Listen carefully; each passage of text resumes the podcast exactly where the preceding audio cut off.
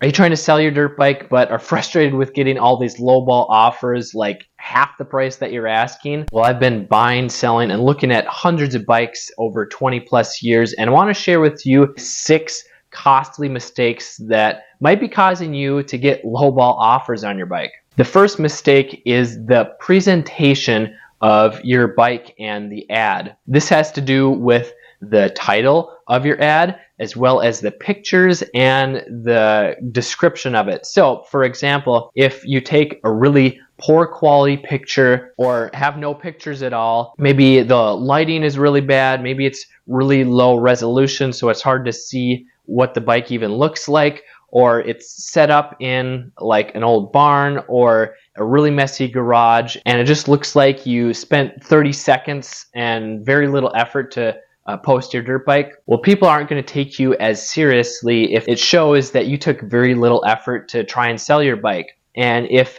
you're using the wrong title so if you misspell or use the wrong uh, model name for your bike or the wrong year, you're going to get criticized and people aren't going to take you as seriously. Whereas if you know what you have, if you have it titled correctly, if you have high quality, good lighting pictures, it's in an open, clean area, you get pictures all around the bike, people are a lot more likely to take you seriously and give you a better offer. And then as far as the description, if you have a lot of spelling issues and grammar issues, if it looks like you're a seven year old that typed it out in 10 seconds. I know for me and myself, I'm not going to take you very seriously and I'm definitely going to lowball you. Now, the second mistake is something that you might not want to hear, but it might be causing uh, you getting lowball offers, and that is you have it priced too high for the model and the year of bike that you had. Now, what I recommend doing before you even list your dirt bike for sale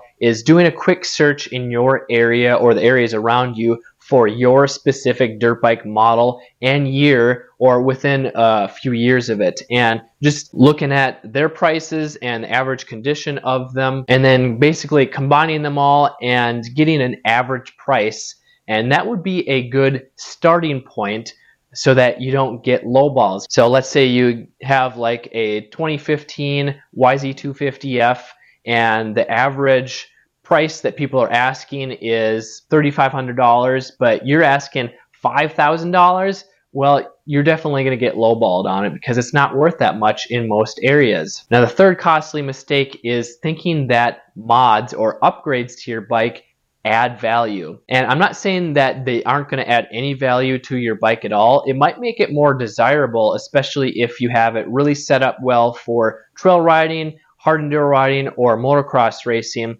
But having $2,000 worth of suspension and engine upgrades does not mean that the bike is worth $2,000 more. In fact, if you still have the stock parts, I recommend putting those back on because to me, I actually prefer a stock bike in most cases because they're generally more reliable and less problems because once people start modifying stuff, it's just more likely for things to go wrong or break because they didn't put it together properly. So if you have stock parts, put them back on the bike, and then you still have those aftermarket parts to maybe sell uh, separately or include with the bike at a higher price if you desire. Now, the fourth costly mistake is a lacking description. Now, I briefly said a spelling and grammar is a problem, but if the description is lacking credibility, you're a lot more likely to get lower offers. And what do I mean by lacking credibility? Well, when I read a description and I'm very weary of their knowledge or history and maintenance of the bike,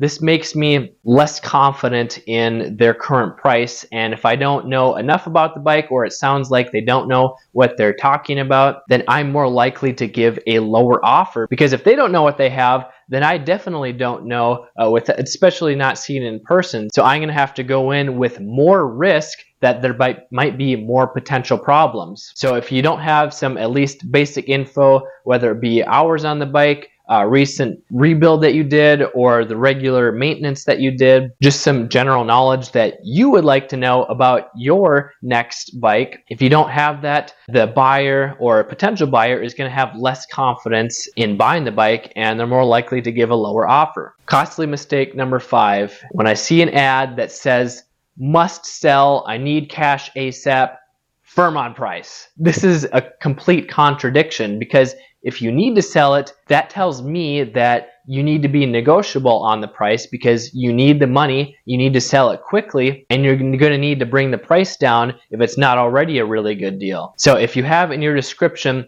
must sell or need to sell ASAP, take that out. Even if you do need to sell it and you do need the cash, it's a good idea to not let the potential buyer know that. Now, this is not deceptive if you just leave it out and don't say anything about needing money. The potential buyer just thinks that, oh, he needs to sell the bike, and if they don't ask you why, well, then they're not as likely to give you a lowball offer. Now, reason number six why you're getting lowballed is you're selling it at the wrong time of the year to get top dollar. So going back to that 2015 YZ250F, everyone's asking 3500 bucks, but it's December or January, the winter when here in Minnesota, no one's riding out here because there's snow and it's zero degrees out. Well, no one wants to buy a bike at that time, at least for a top dollar like that. So if you're selling it in the non riding season, you got to expect to reduce your price by several hundred or even a thousand dollars depending on your market and the bike. So my suggestion, either wait